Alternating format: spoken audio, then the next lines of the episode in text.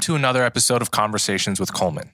If you're hearing this, then you're on the public feed, which means you'll get episodes a week after they come out and you'll hear advertisements. You can get access to the subscriber feed by going to colemanhughes.org and becoming a supporter. This means you'll have access to episodes a week early, you'll never hear ads, and you'll get access to bonus Q&A episodes. You can also support me by liking and subscribing on YouTube and sharing the show with friends and family. As always, thank you so much for your support. Welcome to another episode of Conversations with Coleman. My guest today is Ian Rowe. Ian is a senior fellow at the American Enterprise Institute and the founder of Vertex Partnership Academies. He's also an educator who ran a charter school called Public Prep in the South Bronx for many years. In this episode, we discuss his new book, Agency. We talk about the obstacles that face low income Black and Hispanic kids at the schools that Ian teaches in we discuss the problems with the narratives handed to these kids by both the left and the right, what Ian calls the blame the system mindset and the blame the victim mindset, respectively. We talk about the challenges faced by charter schools in general and the political opposition they face. We talk about the role of religion and upward mobility, and much more. So without further ado, Ian Rowe. Okay, Ian Rowe, thanks so much for coming on my show. Hey, man, it's good to see you. It's uh, I've been looking forward to it. Yeah, I have uh, for a while too, and we're going to talk about your great and necessary book called Agency, which came out a few months ago. But before we do, I want to give my listeners who may or may not be familiar with you, some of them may have heard you on the Glenn show. I think you've been on. Yeah, I have. Right. And, and other places. But if they haven't caught you, can you just give a little summary of who you are, maybe starting with where you grew up and how you came to work in charter schools and to think about all the issues you think about, including systemic racism versus individual responsibility and agency in general. How'd you come to be what I view as kind of an authority on this subject? Wow. Well, uh, what's my origin story? Well, first of all, thanks for having me on, man. What led me to this place, I think for a lot of people, I have similar beginning. It's just my parents, who were from Jamaica, West Indies, you know, shaped my worldview. They came to the United States in the mid 1960s. Crazy time in our country, lots of racial strife. So they came, you know, eyes wide open in terms of what they were ex- going to experience in this country. But they felt that the country was changing, that there was still opportunity in the United States for a Black family. And we moved to Brooklyn, we moved on to Queens. I, I remember my dad, he was always kind of fascinated at the role of race in our country. I may have shared this with you once before, but you know, when he, he always used to tell me and my brother when he was in Jamaica, he was a man he was, that he was just a man. And it wasn't until he came mm-hmm. to the mm. United States that he realized he was a black man and that there was all this mm-hmm. weight placed around race. And he really, in many ways, tried to liberate us from that weight, this kind of onus of what it meant to be Black. And so a lot of emphasis on education, a lot of emphasis on family, a lot of emphasis on faith and our ability to succeed, even in the face of barriers. It wasn't that the barriers didn't exist. It was just that you weren't helpless. You know, you had agency. Even though he never used that term, or my parents never used that term, it was just the sense of, yeah, life is going to throw you challenges, but there's a pathway. And I can share one story that I do put in the book that might be helpful in sort of my epiphany moment with my own parents, if you mm-hmm. if that could be helpful. Mm-hmm. Yeah. So when we first came to the United States, we were in Brooklyn, and then ultimately we moved on up to Queens, to this little town, mm. Laurelton, Queens, which was um, predominantly Jewish and Italian, you know, predominantly white. There were more black families moving in, and unfortunately, that led to a bunch of racial incidents. And in my junior high school, became kind of the epicenter of a lot of conflict. And the, um, the local school board, they decided to solve that problem by just creating an annex, a separate junior high school in Rosedale, Queens, which was a few miles over, but in a more predominantly white part of town.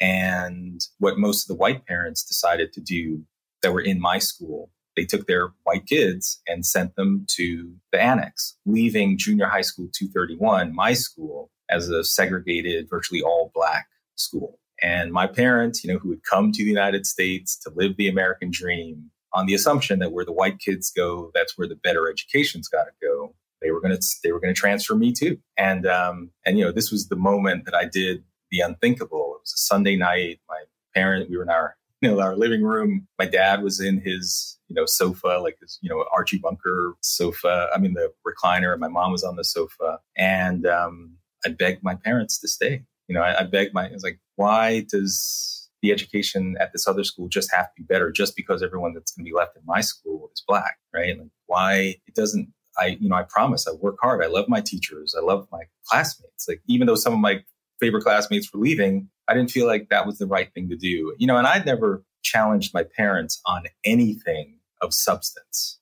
right? Because my parents mm. would crawl through broken glass for us. I mean, they'd come to this country and, um, but something didn't feel right about this moment. So I mm-hmm. begged, I pleaded, I cried. I mean, it's one of these moments you remember, mm. you know, I was 12 and, um, and my parents acquiesced. They said, okay. I mean, it was the first time that I'd ever asked my parents to do something that they clearly did not want to do. Mm-hmm. And in that moment, I felt like, holy crap, they, they just said yes. So I felt a greater sense of responsibility. And even though I would never have called it then, I think that was my first experience of this thing called agency, that I felt so invested in that moment that I had ownership, like I had skin in the game. And so it was also for me this feeling that regardless of the makeup of any kind of institution, the fact that it was going to be an all black school, why did that mean just inherently that meant it was going to be worse? Or that it was somehow going to be inferior or I was going to have to get a worse education. So, in addition to my own personal experience of like, wow, I have ownership, I influenced what my destiny will be, it also influenced just my thinking. I know it's connected to how I believe schools today. Like, so what? I don't have white kids in my schools. So, does that mean I have to wait for a movement of white kids to show up before the, the quality of education can be exceptional? So, that's probably my first experience with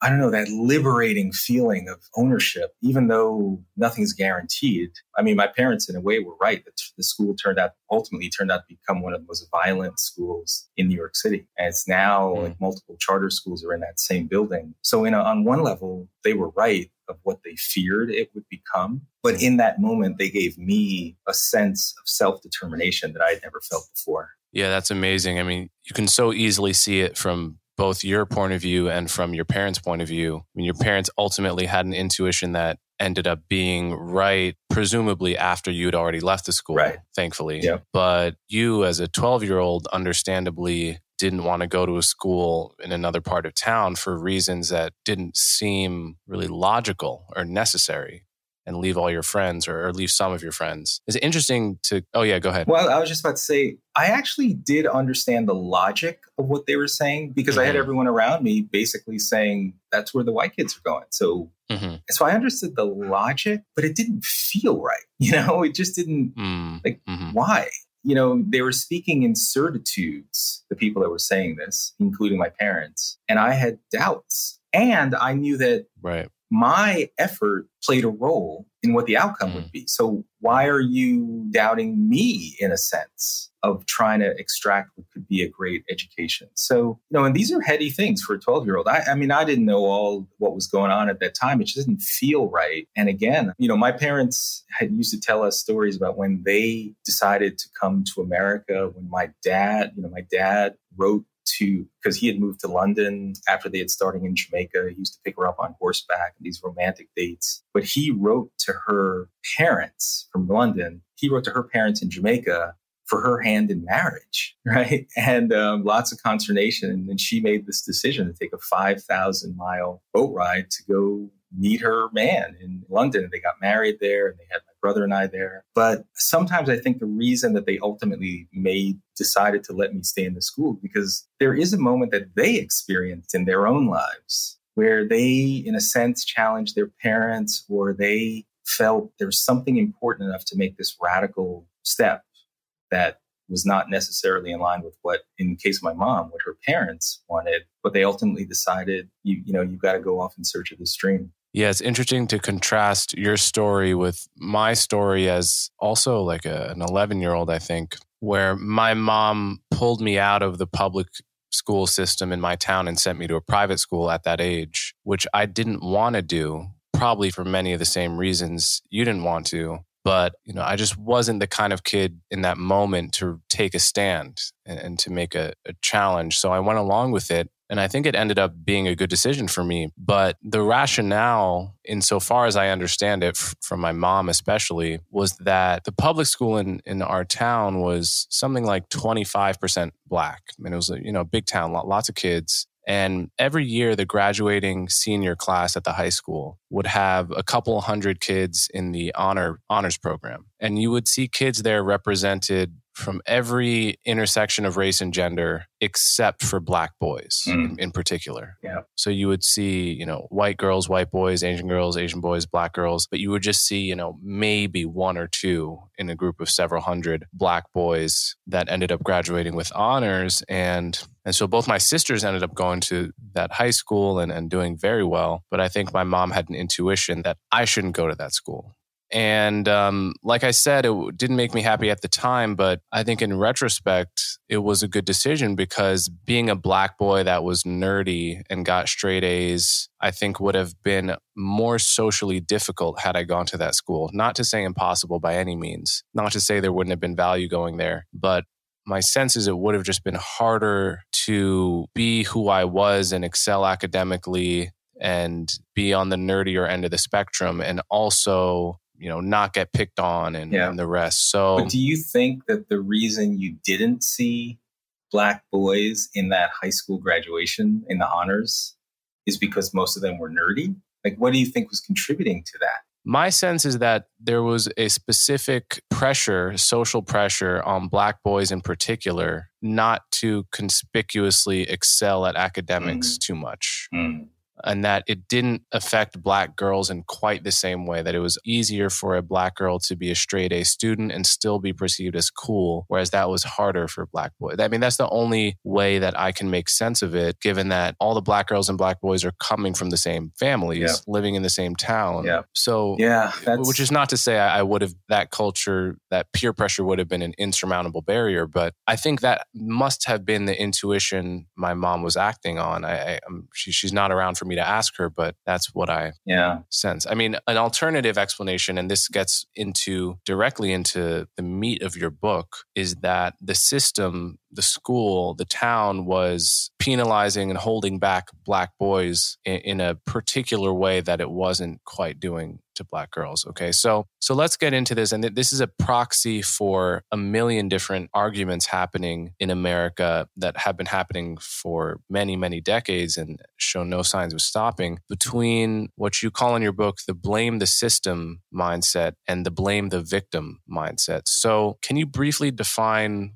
what you mean by these two phrases? Yeah so, you know, I didn't talk a lot about my background when I just introed myself, but, you know, for the last 10 years, I've run a network of public charter schools in the heart of the South Bronx and Lower East Side of Manhattan. Before that, I was at the Bill and Melinda Gates Foundation. Before that, I was at MTV for six years, trying to mobilize, you know, tens of millions of young people across the country to take action on issues of importance. Before that, I was at Teach for America, you know, and I've been mentoring the schools. So I've had an amazing experience where I've, I've tried to really understand what are the factors that really drive young people to be successful or not. You know, the factors that help young people realize that they have agency, that they have they have the ability to lead a self-determined life. And what I've really noticed, especially in the last few years, is that there are these dominant narratives emerging that, in my view, are cutting young people off at the knees in terms of like what are the decisions heading into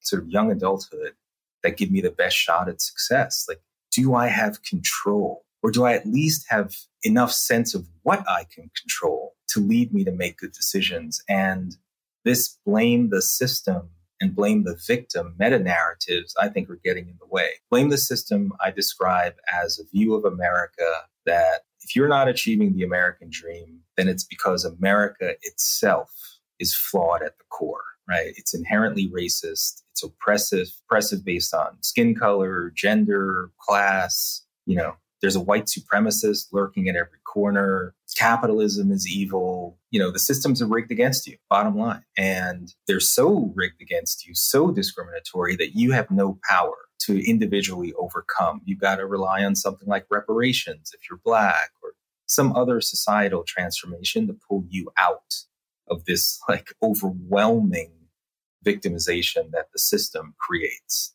But on the other side, I call it blame the victim. So again, if you're not successful, it's not it's not because America's the problem. America's great. America's the land of opportunity. No, you're successful because you're the problem, right? You didn't pull yourself up by your own bootstraps. You have not done the things that you were supposed to do when all this opportunity came your way. You were the architect of your own failure.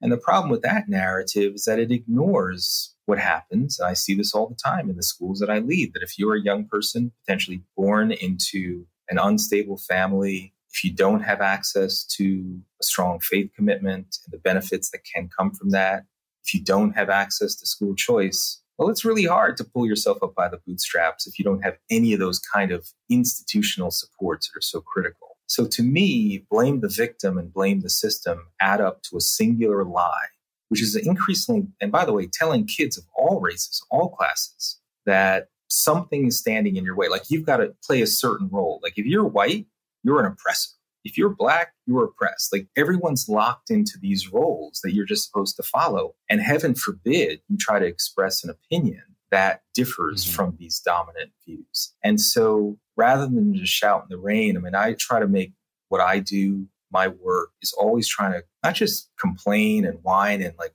you know, love a problem, you know, but what's the empowering alternative? What's the solution that I can put forth? So when I started writing agency, you know, it's interesting. I was only going to write about family as the key, but it really, I just became clear to me that we needed more of a framework of this and a new definition of what I call agency, which I define as the force of your free will guided by moral discernment. The force of your free will guided by moral discernment. So acknowledging that we all have power. We all as human beings, we have the power to make decisions, but there's lots of people with free will that do some pretty terrible things. So moral discernment, and we can talk about it. So think of agency like a vector or velocity, where velocity is not just speed, it's speed and direction.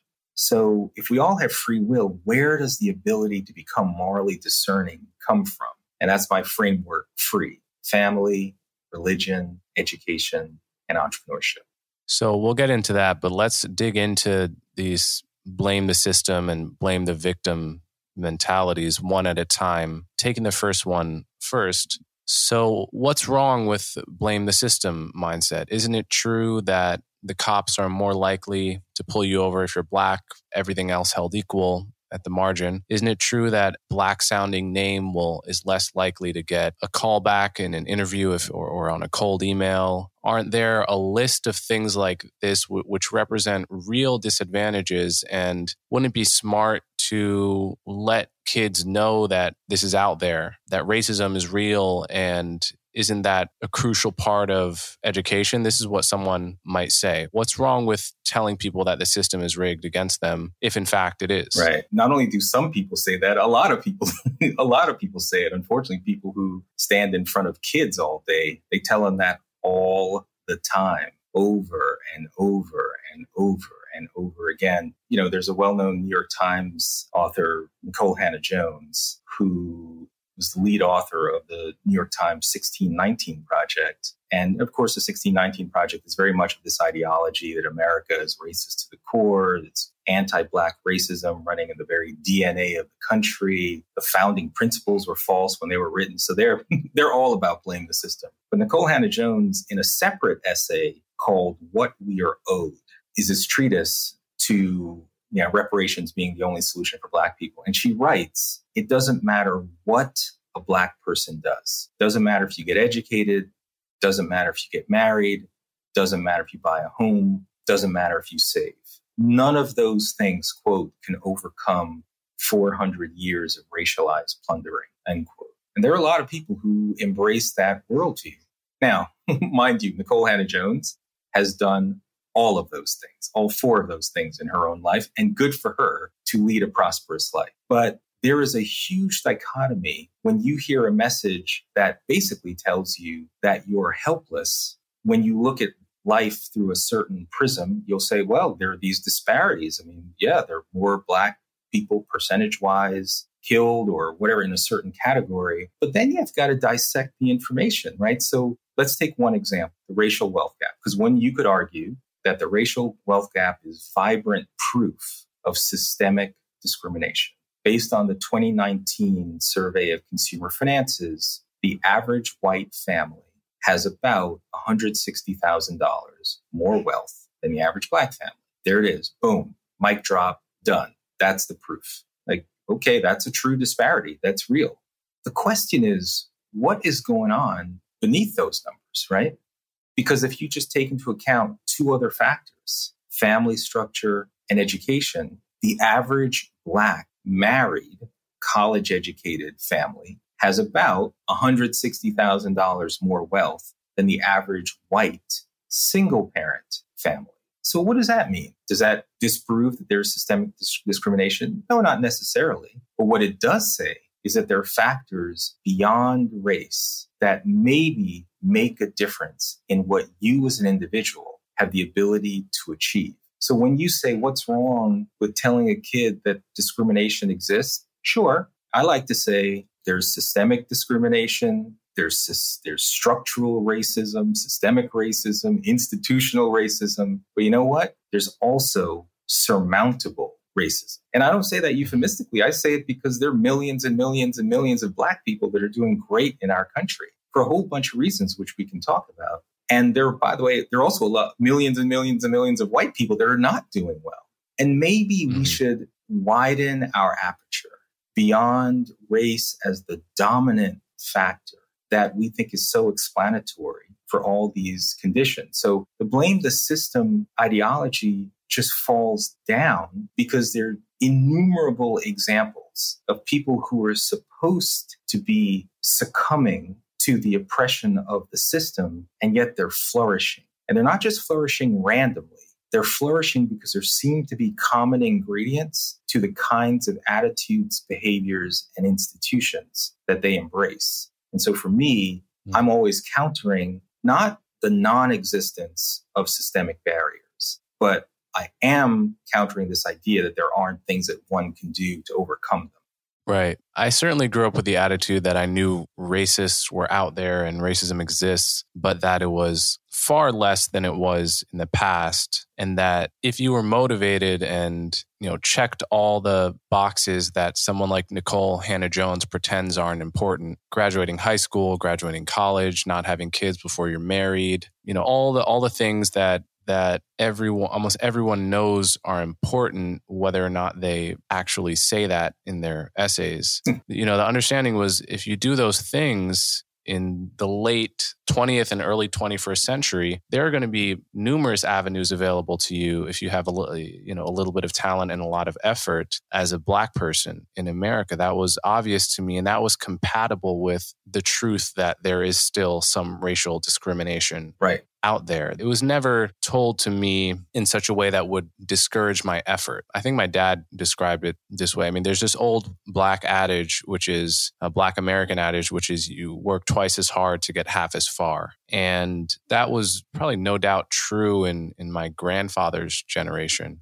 But I think my dad once quipped that um, saying you work twice as hard to get half as far is basically you telling me that my return on investment is half what a white person's is. Mm-hmm. So, am I going to invest more or less if that's true? Right? Like if if if the return on my effort is half what a white person's is in the mainstream corridors of society, which is to say high school, a college, getting a job, etc., that suddenly makes you know the the criminal underworld a lot more attractive by comparison. If if you're, if you're telling me I'm just yeah. I'm, I'm going to get half half my return on this, and I mean I I see the the logic of of his quip there. I've kind of hoped that a lot of the kids that you would be in charge of in the South Bronx as a head of a charter school, low income Black and Latino students. I kind of hoped that because so much of the woke systemic racism moral panic is occurring in the elite spheres among people who read the New York Times and people who are in the Ivy Leagues and at major corporations. I hoped that a lot of that messaging would actually miss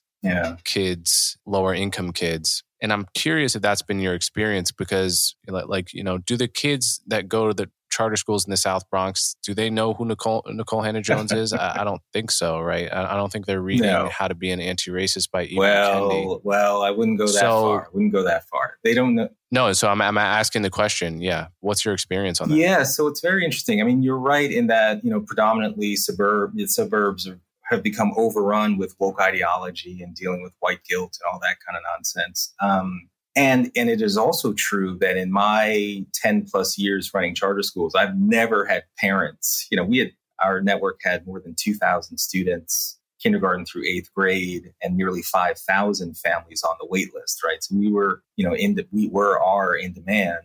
And I never had a parent come to me and say, please, Mr. Rowe, you know, ensure that the curriculum teaches our my children or how oppressed they are and how, you know, how the system is rigged against them. So that did not happen, right? Mm-hmm. Now, unfortunately, though, woke ideology has seeped its way into many schools, including charter schools. I mean, probably a vibrant example is something I do include in the book, which is, you know, the KIPP College Network, which is, you know, KIPP K to 12, which is an amazing charter school network. They've been around 25 years now. And for decades, they had this slogan called work hard, be nice in four words. Sounds pretty racist to me. well, for four, you know, for 20 plus years, that was the animating idea behind this, you know, your effort matters and your character matters, right? And mm-hmm. they have whole treatises from students and faculty who said that those four words like were like the north star that really drove them to continue to succeed regardless of circumstance. But in the aftermath of George Floyd, you know, the leadership of KIPP, you know, people who I know and deeply respect said, you know what? We can't have that slogan anymore. We have to renounce that slogan. Work hard, be nice. Just like you say, well, actually, you know what? Meritocracy, quote, meritocracy is an illusion, end quote. So wait, wait, wait, wait. What happened? What happened to, you know, work hard or your effort matters? Now, you know, these systems. And so we're at a reckoning, we're at a point of reckoning within the charter sector and throughout much of K to 12 public education, public education that students may not know Nikole Hannah Jones, but many of the schools are adopting how to be an anti-racist or Robin DiAngelo's book as part of the professional development for teachers who are now starting to get the idea that to work out their academic expectations, they have to take into account these marginalized identities of their students. And once you start going down that road, particularly in K 12 education, where you start looking at kids not just as individuals, but as the avatar of some marginalized groups, all sorts of bad things start to happen. You start to reduce hmm. expectations. I mean, the governor of Oregon just created a law that says we no longer need high school students to demonstrate proficiency in math or reading to graduate from high school. And why? Because we're doing this for our kids of color. We're doing this because, you know, to achieve equity. It's like a downward spiral. So I am very much, and I'm not the only one, but I think there is a deep fear that we have to counter this worldview. So when you think of kids in the Heart of the South Bronx, no, not a single parent ever has asked to ensure that their kids know about white power. They want to know about the strategies to overcome whatever white power their kids will experience. Mm-hmm. But the administrations of these schools, the leadership, there's a lot of sort of virtue signaling and woke ideology that we have to counter. I'm recalling now when I spoke at, I was on a panel at one of your charter schools in the South Bronx years mm-hmm. ago maybe probably something like four years yep. ago. And we were talking about different ideas related to all this. And I remember the one thing I said that got applause from the audience, which was parents of kids at the charter school. The one thing I said that got applause, I recall, was about this notion of acting white. There's something white about doing well in school and how absurd that notion is. That struck a very deep chord with the people there. And I remember this is actually something my mom used to say my mom was from the South Bronx, and I remember when the Weird Al Yankovic song "White and Nerdy" came out, which was a parody of "Ridin' Dirty" by Chamillionaire. Is like hilarious parody. My mom didn't like it because she was offended by the idea that you'd have to be white to be nerdy, or that mm. there's something white about nerdiness. And so, you know, that was, and yet, you know, I, I've heard aunts make fun of how nerdy a child she was when they were in the South Bronx. She was like going to the library in the heart of the South Bronx when the quote unquote Bronx was burning and she was known as that kind of a kid. But it seemed to me and that there was a deep hunger among these parents and these families for for exactly what you're describing with this which is agency right like this the notion that we can control the outcomes in our lives and I do think that's something that the sort of blame the system crowd, that's something that they get wrong about the people they think. Oh my gosh. This is a fundamental point that you're raising. In the same way, by the way, in the same way that the defund the police crowd is very deeply out of touch with the desires of Americans of color in high crime communities. Totally. I mean, these sort of self anointed gatekeepers, they know what's best for these families. Like, heaven forbid, police would be defunded in the communities where they live, right? But, you know, let's, you know, where these low income communities, they don't need that. I mean, in the district, when you came to visit, that was in District 8 in the South Bronx, right on Grand Concourse. Mm-hmm. That was our all boys school. And, uh, in 2015, of the 2,000 or so students that started ninth grade at the various high schools within that district, Four years later, only 2% graduated from high school ready for college, right? That means 98% of those kids started ninth grade and either dropped out or four years later, they actually did earn their high school diploma, but still could not do math or reading without remediation. The parents who are coming to our schools don't want to want their kids to fall into that same set of statistics. They want mm-hmm. answers. They want solutions. They want people that believe in their kids and, not, and are not going to have them, you know, wallow in this kind of victimhood mentality. I mean, I'll share with you one of the toughest moments I had as a leader was right after George Floyd, right after George Floyd was murdered. Mm-hmm. You know, I'll share this that that you know the school had a an information session where they all the kids were brought into a Zoom session because you know it was obviously COVID and all that, and you know, we'd never done anything like that before. I mean, our school, you know, our boys won spelling bee championships and math things. It was all, you know, celebration. It was the first time the entire community came together and it was all about, I mean, it was one, it was trying to be reassuring that, you know, we're an institution that has your back. It also was just this feeling of, it wasn't that you should fear the police, but it was just this sense of this is something for us to really fear.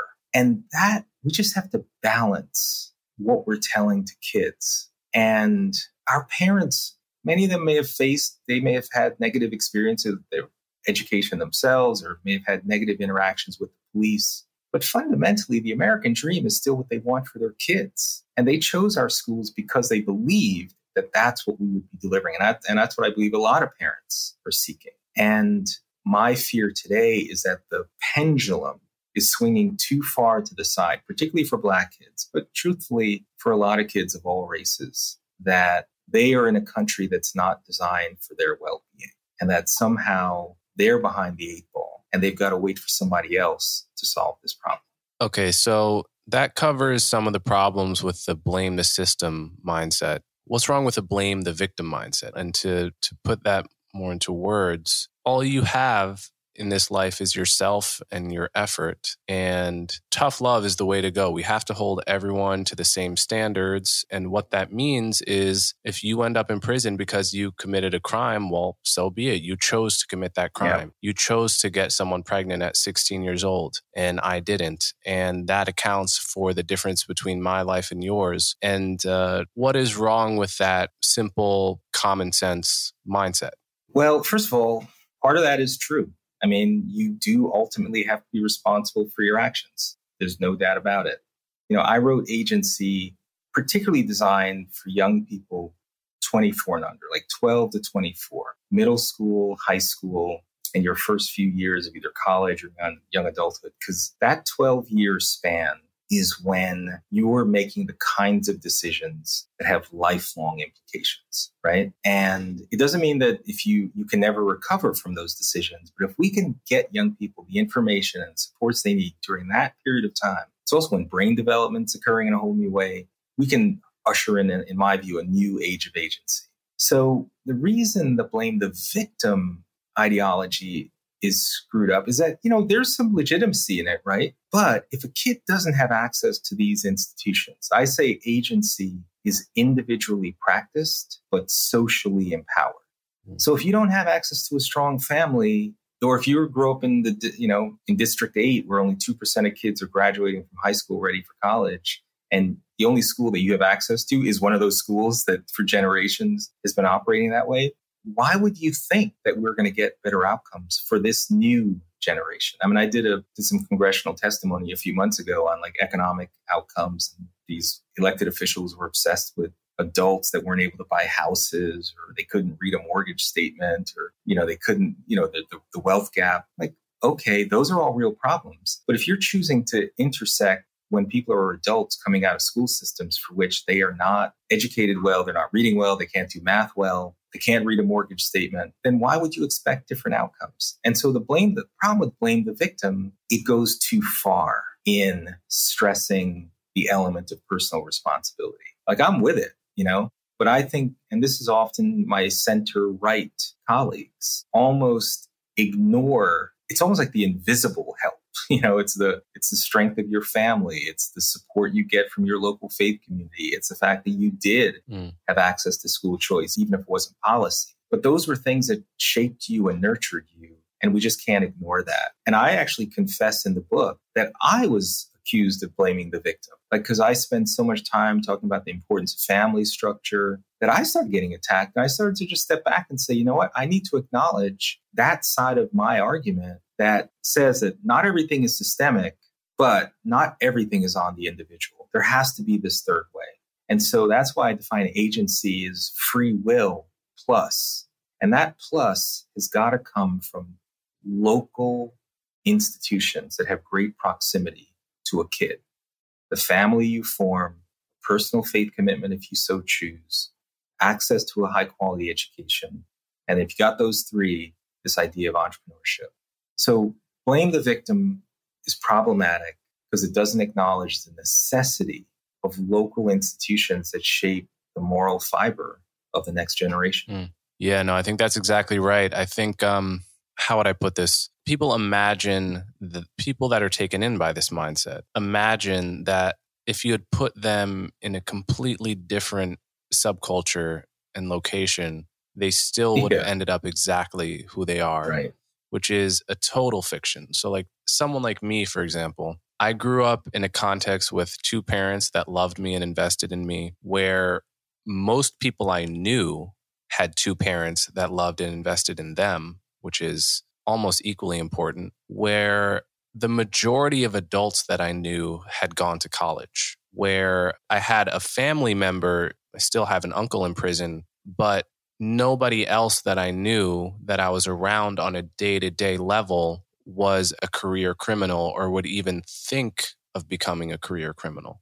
So, what was normal to me was graduating high school, going to college, not having children out of wedlock, getting married, and maybe having children. That was normal to me because it's what the great majority of people I was around of every race were doing. Now, if you put me in a scenario where I knew zero people that had gone to college. I knew several people that were in and out of prison. I knew very few people that had two parents in a home. And that whole constellation of lifestyle choices, you could say they're choices because they are, but all of that just seemed far more normal to yep. me than graduating high school, going to college, waiting till marriage to have a kid. Yep. Right. That stuff would seem weird and strange and different. And as social creatures, we are deeply influenced by simply the pattern of what people around us are doing. And that has a self perpetuating logic to it, right? You don't need a reason. Most people don't need a reason to do what everyone around them is doing. That comes naturally to us. It's actually how we're wired in some in some ways but you do need to put in a lot of effort to do something different than what the people around you are doing. And so I think it's important for people who have these kinds of advantages that someone like myself does to think of something like how hard would it have been for me not to graduate from high right. school? It would have actually required a lot of effort yeah. and swimming upstream with my parents, with my friends, with my teachers, with everyone around me would have come down on me like a fucking thunderbolt. Right if I had decided to drop out of high school. It would have required effort to do it. There are lots of people for whom the exact opposite is true. It, it requires effort actually to finish mm. at grade level, yep. as much effort as it would have required for me to drop out. And that's just a fact. Yep. So when I started running schools in the South Bronx, this was 2010, I thought, you know, I just thought running great schools should be enough. And, you know, we had great demand. We had huge wait lists on our schools. And we decided to move our headquarters from Tribeca in Manhattan to 149th Street and 3rd Avenue in the South Bronx. And this was in 2016 where I had another epiphany moment. You know, July 11th, 2016 at about 4 p.m. We were doing a walking tour to get to know the neighborhood where we just moved. And as we were walking, we saw this 27 foot baby blue Winnebago truck with all these people around it that were very excited that it was there. And as we got closer to the truck, we saw that in graffiti lettering, it said, Who's your daddy? And like, what's that? And I did some research. It turns out the Who's Your Daddy truck is a mobile DNA testing center where low income folks were spending somewhere between $350 and $500 to answer questions like, you know, are you my sister? Could you be my father? Like VH1 had a reality show, you know, this is from my time at MTV when I'd done shows like 16 and Pregnant. VH1 had a reality show called Swab Stories on the truck because it was like entertainment because they were swabbing people to, you know, is Joey going to learn who his real father is, you know? And so this was entertainment. And yet here was this truck that was being celebrated in this community. And it was this guy was an entrepreneur. It was the, he had added another truck because demand was so high. The non, as I learned, the non-marital birth rate in this community was 85%. And so I just started to realize, gosh, for most of these kids, as much as a great education as we're providing, we have to address this somehow. Because just to your point, if you don't see any models by which you can make a difference in your own life, it's just really hard. And so I started talking about this data. It's called the success sequence. It says if you finish your high school degree, then get a full time job of any kind, just you learn the dignity and discipline of work. And if you have children, marriage first. 97% of people who follow that series of decisions avoid poverty. And the vast majority enter the middle class or beyond. So we started teaching this and we got massive pushback. You can't teach that. Sure, that's data, but how do you actually make this real for kids who don't see that every day? And so that's mm. when I started mm. getting the whole blame the victim accusation. Yeah, you're, you're putting data out into the world, but you're not helping kids actually realize what each of these things mean. If you live in a neighborhood where that's everything you're seeing, yeah, that's a lot easier. But come down, make this, translate this for life in this part of town or in Appalachia or parts of Chicago where you can say the data all you want, but if the kids aren't in an environment where they're seeing this, you have to make it real in some way. So I just want to echo the mm-hmm. point that, and this is a lot to my center right colleagues, we can talk about these things, but we have to figure out ways to make this real in the communities that we really want to serve. So in your book, you highlight the problems with the blame the system narrative with the blame the victim narrative, which we just did, and then you sketch a third way. Can you describe that third way? Yeah, you know, you can't just shout in the rain. you know, I mean, you have to put forth ideas that work in the real world.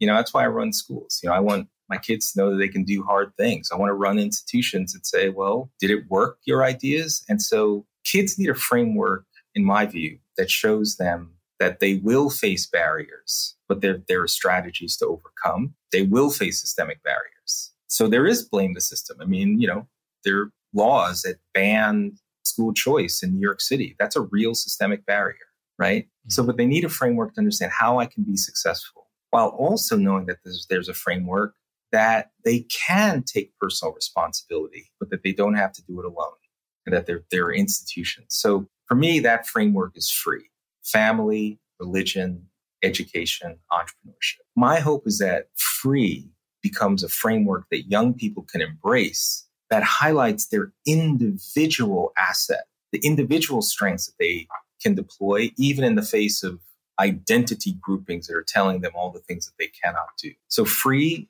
is family. It's not about the family that you're from. It's about the family that you form. R is about religion, personal faith commitment. E is about education. And in that, this whole idea of school choice is central. And then the last E is about entrepreneurship. If you form a strong family, have strong faith commitment, strong education through educational choice, you are much more likely to be an informed risk taker in your own life.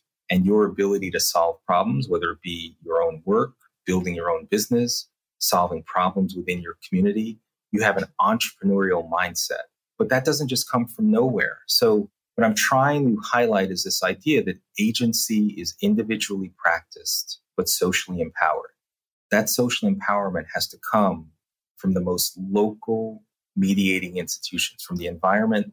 Because so this isn't like, you know, a federal government top down program. This is more about animating the local institutions within your neighborhood that help drive your ultimate success free. So I'm happy to go through each one in more detail. Yeah, we'll we'll get there. Before we get there, I want to linger on on a point you just passed over quickly, which was the opposition to charter schools. So charter schools this is an area I've paid attention to and that you've been involved in for over a decade. Um, you know, charter schools come in all shapes and sizes, you know, cities, suburbs. You hear success stories about charter schools going into the neighborhood of a public school that's been failing for 30 years yep. and doing better with the same kids, you know, better graduation rates, lower crime rates, lower teen pregnancy rates, just all the markers of success, doing better in places that the public school system had just been failing for a long time and and so forth. And as a result, you get these lines going out the door, metaphorically speaking, for parents in these neighborhoods trying to get their kids into the charter schools and sometimes having waiting lists, literally thousands or tens of thousands of kids long, yep. tragically. On the other hand, you hear of charters that are no better than the public schools in their neighborhoods and charters that are even worse yep. or that are employing policies that are harsh and too tough and kind of in other ways unsavory. So, all that to say, charter schools are well, I guess we should, for people that are unaware, just what makes a charter school different from a public school yeah. and different from a private school, and from whence the opposition to public school yeah, to, to, to charter schools. schools. Why are they so controversial? Yeah, so first and foremost, charter schools are public schools. They're just a different type of public school. And usually they're managed by a nonprofit organization. So they receive public funding, they receive per pupil dollars, they receive general education funds, special education, Title One, but they're managed privately. So that typically means that they're not unionized. Like I, in New York State, by the way, you can't even have, like, for example, a for profit charter school. And you have very, very, very few charter schools that are managed by the teachers' unions. So there has become a perception that first of all that charter schools are not public schools. And so therefore once you once you set up that incorrect framework you automatically create an opposition between charters and public school when in fact public schools are charters are within the public school infrastructure. They're like magnet schools or specialized high schools. So, you know people talk about those without a sense that they're you know they are public schools too. They're just a different type. So that's first and foremost look, not every charter school is great. And by the way, not every traditional district school is bad, right? So to your point, there's some charter schools that should not be operating, that they haven't performed well. The big difference is that if there's a strong authorization system in that state, that charter school will be closed, or at least will have some remedial plan. Unfortunately, in some of these district schools where only 2% of kids are graduating from high school ready for college, that's been going on for generations. And so, one of the big differences, one of the big reasons that some people don't like charter schools is that there's a much higher level of accountability that exposes the traditional district system for its lack of accountability. So, every year, you've got to, you know, as a charter school leader, you have to produce a report that says, how did you do versus the academic goals and financial goals that were set for the organization. And by financial goals, I mean effective management, no mismanagement, no misappropriation of funds. And certainly every four to five years, you have a full review. Teachers are interviewed, your scholastic achievements are assessed. You know, if you run charter schools, it's a serious deal. You've got to put together a proposal, probably five to 600 pages about your idea. What's the curriculum going to be? What's your professional development going to be? How are you going to maintain standards of excellence? You know, it's a serious thing. And the state then grants you the privilege of running a public charter school.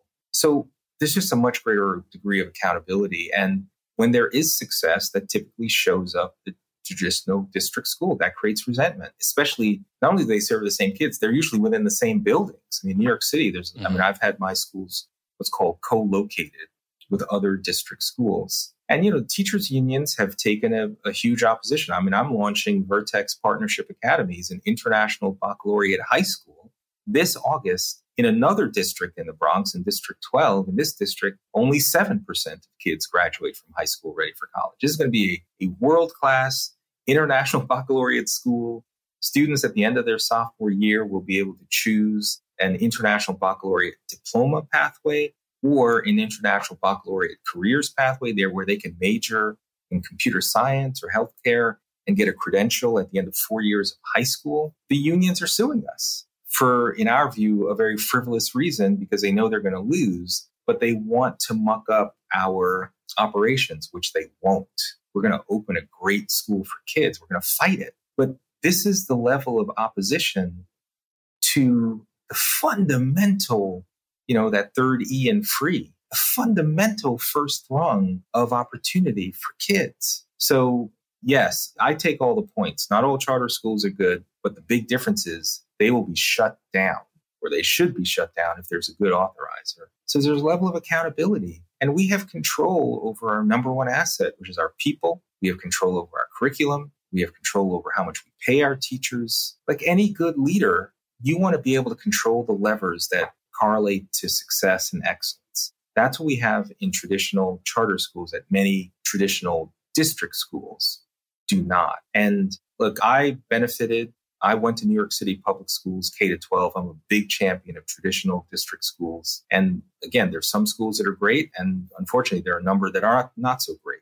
And charter schools offer parents the empowering alternative choice. And I'm going to fight for every parent that you know, regardless of whatever decisions they may have made in their own life, they want the best thing for their kid.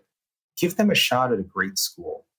It's come on, man. It's just, you know, again, like at this very moment, we're being sued. So the, the outrageousness of it is very frustrating, but we're just going to keep on hmm. pushing mm. through because we're not going to give, yeah. we're not going to back down against efforts that have nothing to what's what's the uh, what's the i don't know if you want to at liberty to talk about it but what's the lawsuit over oh sure sure sure. So the way that so in new york city there is a cap on charter schools. So if you coleman hughes right now had a great idea to go to the south bronx you had a great idea for a school focused on music and and um, mm-hmm. making correlations between math and all, all, you know and and the ways that music has been this force in our society like you just had a great idea you couldn't do it. And you got educators, you got experts, because the union pretty much has ensured that there's no new charter schools can grow. It's, it's a stranglehold.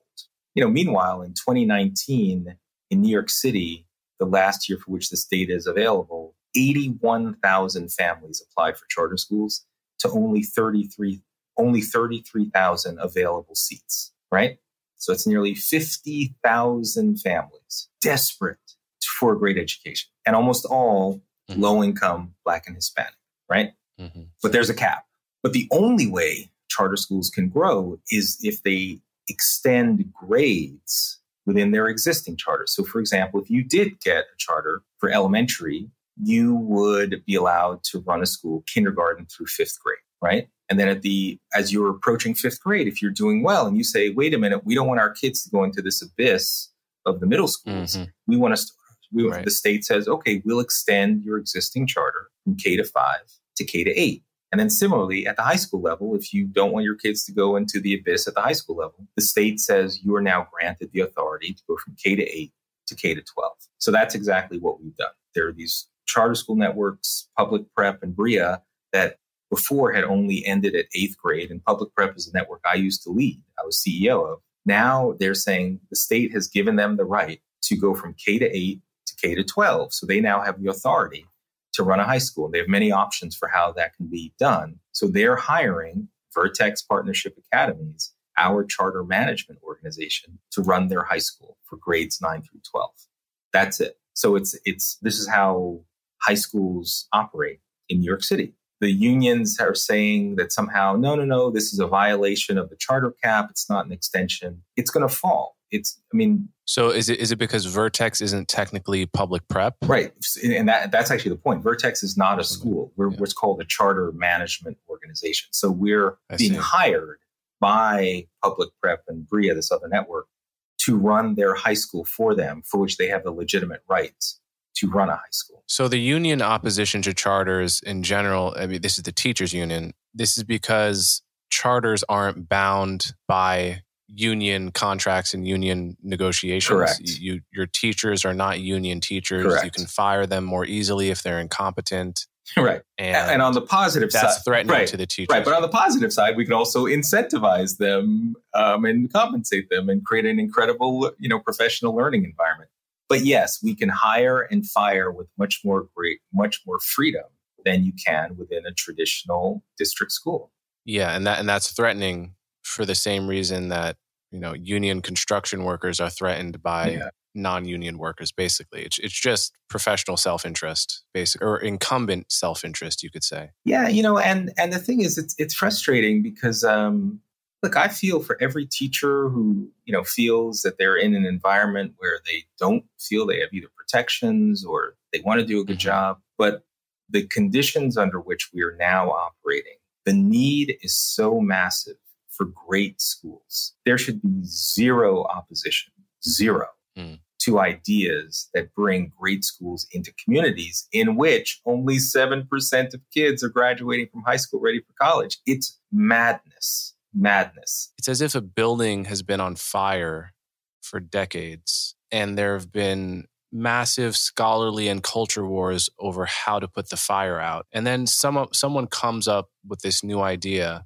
and in a third of cases, it puts the fire out, right? It's not perfect by any means, but it's like for 50 years, we've been looking for anything at all to put the fire out. And in a third of cases, it puts the fire out. And the party, again, most of charter opposition, as I understand it, comes from Democrats. The party that styles itself as the party that cares the most about putting fires out yeah. opposes yes. it. It's absolutely insane. It used to be that charter schools really enjoyed bipartisan support, that both Democrats and Republicans said, you know what, we're going to agree to disagree on everything else immigration, prison reform, whatever. We're going to park our disagreements because when it comes to school choice, we can be down with this. I think what's happened, particularly since George Floyd and probably Michael Brown, particularly all the issues around race, that agreement to disagree has fallen by the wayside. And so now, yeah, generally teachers unions and the Democratic Party usually play an oppositional role.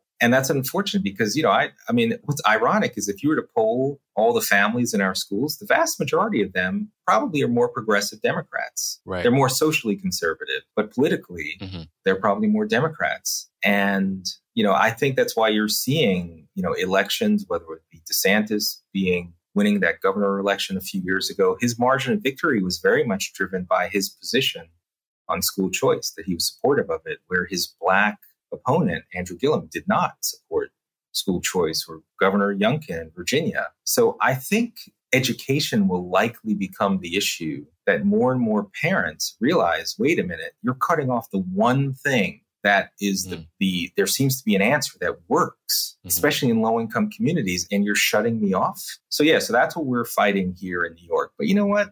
We're going to fight it and we're going to win and and we're going to demonstrate that we can bring a world class school into a community that desperately wants it needs it and deserves it you know? And again this is an example of free where you can't say blame the victim.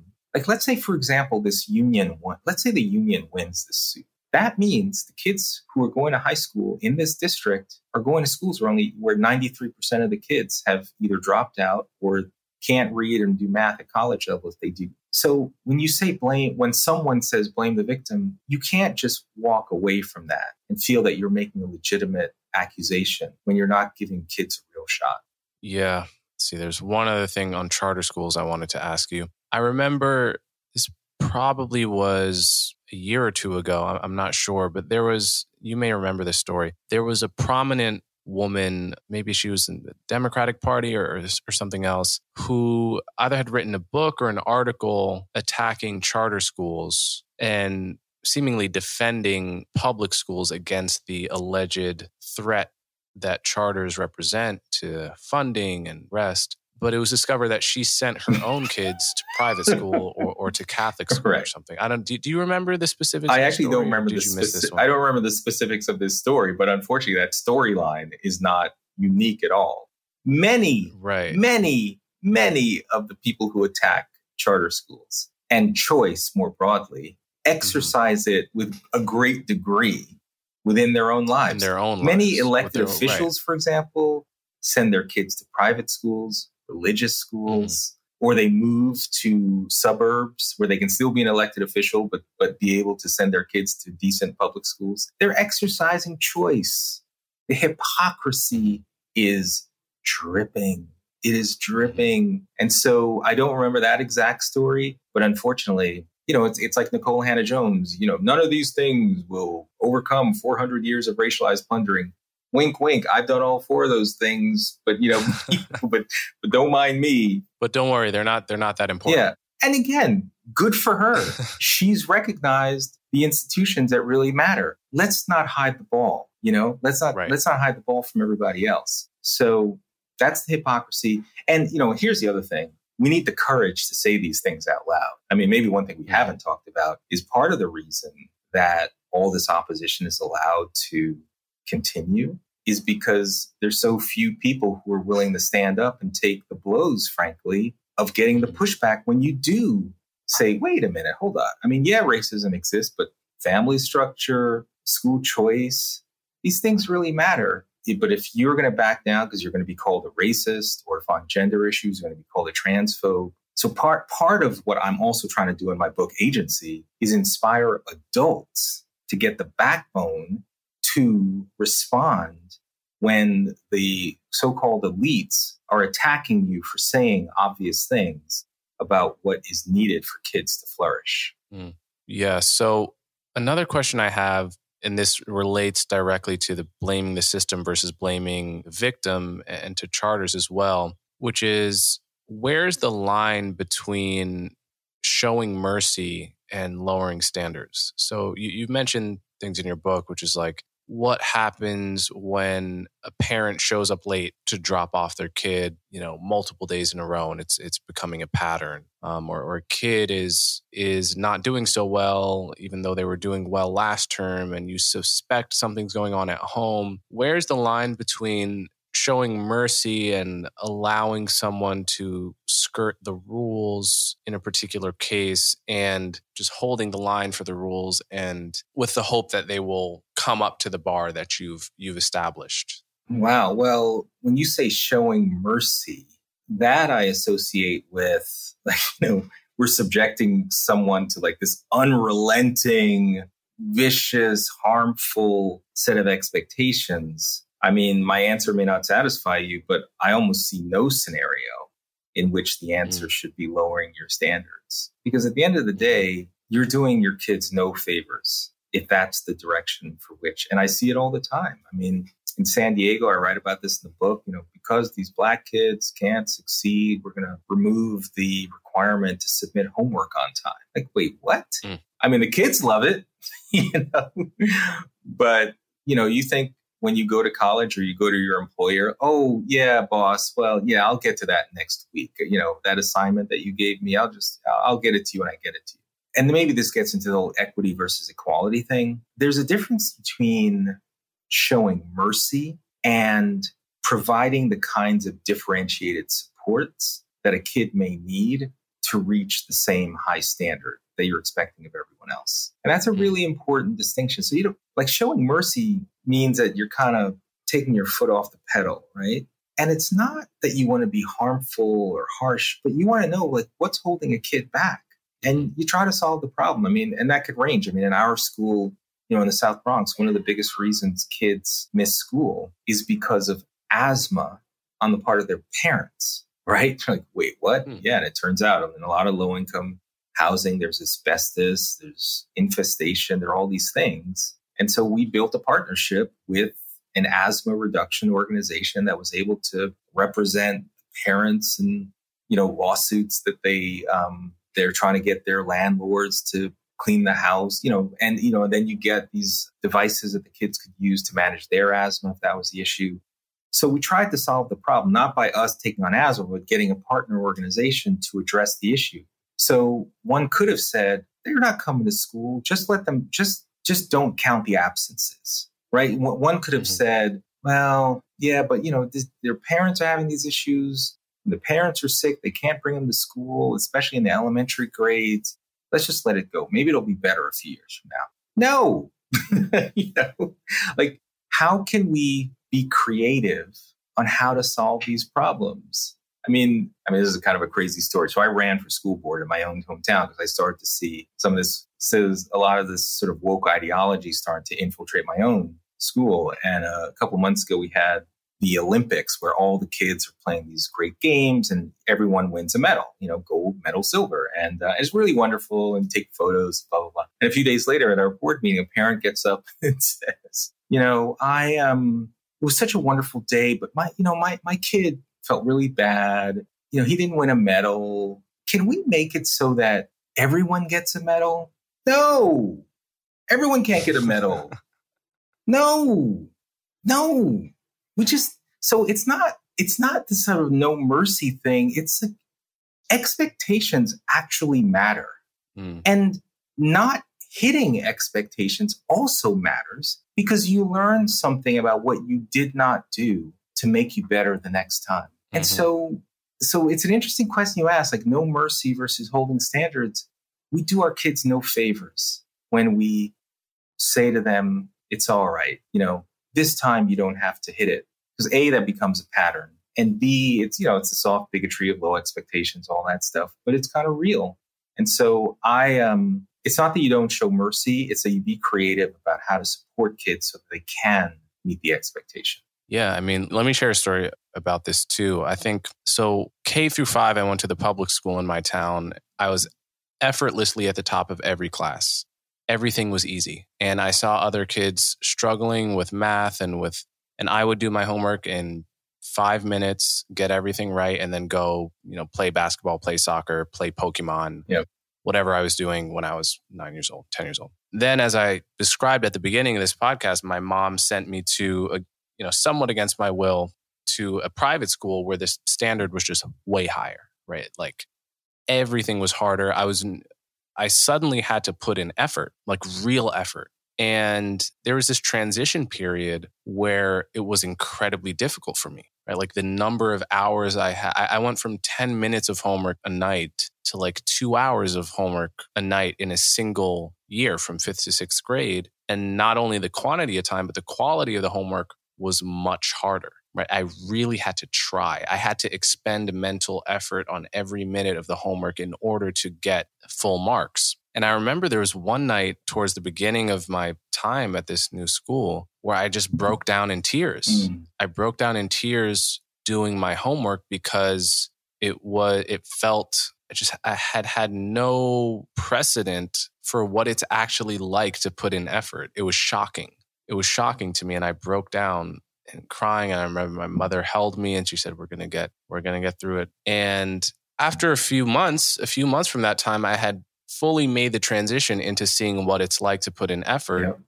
And once again, I was at the top of my class at this new school, and I stayed at the top of that class and got straight A's and eventually awards for being at the top of the class at this new school where this the bar had now yep. risen and I had I had gone up to it. So to me, that is a that's just one of a million examples of, of stories that people have in their lives where they had no idea mm. how good they could get at something wow. if they had never been pressure tested somewhat painfully, right? People have this experience with athletics quite often. It's like if you didn't have that coach that made you yeah. cry because of how many suicides he made you do on the basketball court, yeah. you would never have realized how good a team yeah you could have been. And people are, I think most individuals are naturally a little bit lazy. Like we don't, humans, we're not like, if we don't have to do something to survive, we like to just hang around and like chill. Yeah. But I share that. I think this is the crux of what you were saying with showing mercy versus lowering the bar, which is that in many cases, people have no idea how high they can fly if they're not really forced to do Absolutely. that. Like the really the fire isn't lit under them with the the threat of consequences frankly and it, the consequence could be failing a class having to repeat a grade anything but it has to be real yes and when it's real people end up i would have had no idea how how the level of intellectual work i was capable of had i mm-hmm. stayed mm. at a school where just everything was so yep. effortless and easy for i mean this is also what makes the blame the system ideology so satisfying for so many people because it takes the pressure off you right you don't have to work as hard in the same way because a you know quote meritocracy is an illusion or it doesn't matter anyway because somehow the system is rigged. So there's a reason these ideologies you know promulgate so much. And um, we as the adults actually have to fight back and say look you have to work harder because of the barriers not that you're going to succumb to them so we're going to let you off the hook you know? And um mm-hmm. but you know in my view there are a lot of educators today that we're in a reckoning. We have to reach educators who understand what you just said which is that what it may seem as initial opposition or that initially you're pressing kids too hard but over time actually becomes that life lesson that has made all the difference for the kids you want to serve. And you know in many ways that's why i've written agency. It's so easy right now to lean towards a view of kids as just being these pressed, marginalized, victimized kids, where if we expect too much of them, we will traumatize them. We will set them back. We're doing a real disservice to our children. Agency is an empowering alternative that I'm trying to put forth. Okay, so final question here. So you have this this acronym FREE, family, religion, education and, and entrepreneurship. And I guess a, a few things strike me about it. One is that basically is the formula that most immigrant groups from poor countries who come here end up succeeding follow. They're usually they're usually religious. They're almost always have a tight knit family structure and also a tight extended family structure actually and they generally prioritize education and entrepreneurship and that's the first observation I have. The, the second observation I have is that you know religion has played very little role in my life and in my story and in the story of my family, frankly. And I, I'm curious your choice to include religion. What does that come from, and what role do you see religion playing in this path you want to carve out of the harmful blame the system narrative and blame the victim yeah. narrative? I mean, I'd love to dig into your personal story when you say religion has not played a role. You know, I, would be curious mm-hmm. where you think, to the degree that you or your family have lived by a moral code, where did that come from? So I'd, I'd be curious at some mm-hmm. point to have that discussion with you. I mean, the reason I put it in my framework is, you know, it's really interesting. When I started writing this book, the word agency was not the title. It was only going to be about family structure. And I realized that family is obviously crucial and sort of the wellspring of almost everything else. But if agency is the force of your free will, guided by moral discernment, where are the places that a moral code comes from? And even though it unfortunately has been corrupted, and in many places in our society, faith is kind of you know the, the, the fastest growing category amongst young people as relates to religious commitment or religious affiliation is none right? They're called the nones. But the data is overwhelming that shows that if you have a personal faith commitment, much lower levels of loneliness, much lower levels of depression, much more real world interaction with people that love you. You're part of rituals that occur regularly, and that you're just, there's a warmer embrace. There's a new book, um, God, Grades, and Graduation, I think, that shows that there's good data that shows you get better academic outcomes. So none of my elements of free are prescriptive in the sense that you must do this, otherwise, you won't have a successful life. It's descriptive, meaning I try to provide data that says, well, if you embrace these pillars, this is the more likely set of outcomes in your life. And in the, in the category of faith, there's no question about it. Based on the data alone, you're much more likely to meet your mate. You're much more likely to stay married. You're much like much less likely to get divorced. That's just data. And what I'm mm-hmm. trying to do is help adults and then by extension, young people make more informed decisions about their life. You know, I can't say, I mean, my parents were religious. They were Seventh day Adventists. And you know, so we generally grew up in the church, but I didn't, it wasn't like for me growing up, that was a necessary part of my life. But now that I have children, it's become much more important. And so whether it's a moral code generated by a true religious faith commitment in Christianity or Buddhism, something else, or it's a code of right and wrong that maybe is not explicitly religious per se, but has come from a place of, yeah, what is morally right or wrong. That's what I'm talking about. And yeah. And I feel like too many kids are growing up absent that kind of framework. Mm, I think that's right. I mean, uh, could you make sense of the insane meteoric rise of someone like Jordan Peterson, right? Like Jordan Peterson, he basically comes along in, you know, 2016 or 2017 and gives lectures about the Bible and about Carl Jung and Jungian archetypes and how and why to forego short-term pleasures in pursuit of long-term yeah. values, acting in accordance with purpose, so, you know, the good parts of every religion, basically. Right. And like overnight has just millions of people, you know, the, the caricature of his audience is just male, but but it's actually, you know, men and women, although probably skews male. You know, people my age and younger going to his lectures in droves because of how hungry they are to hear someone give them that message in a way that they can understand. Yep. And apply in their own lives. And what that suggests to me,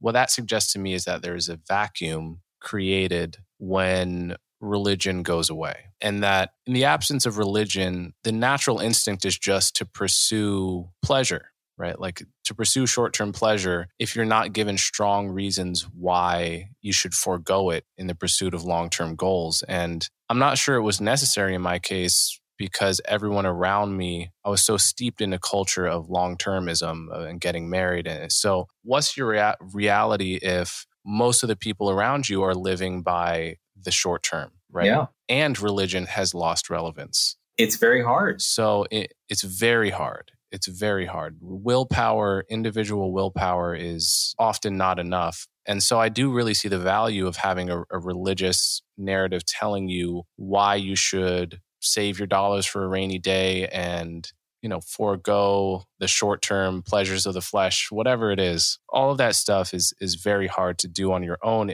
unless everyone around you is also doing it. And it's a key component yep. to the success sequence. Yeah. And in, in fact, when I used to talk about the success sequence, which was, you know, education, work, marriage, and children, I started to realize it was solely an economic formula. It didn't include a moral component. It didn't include faith.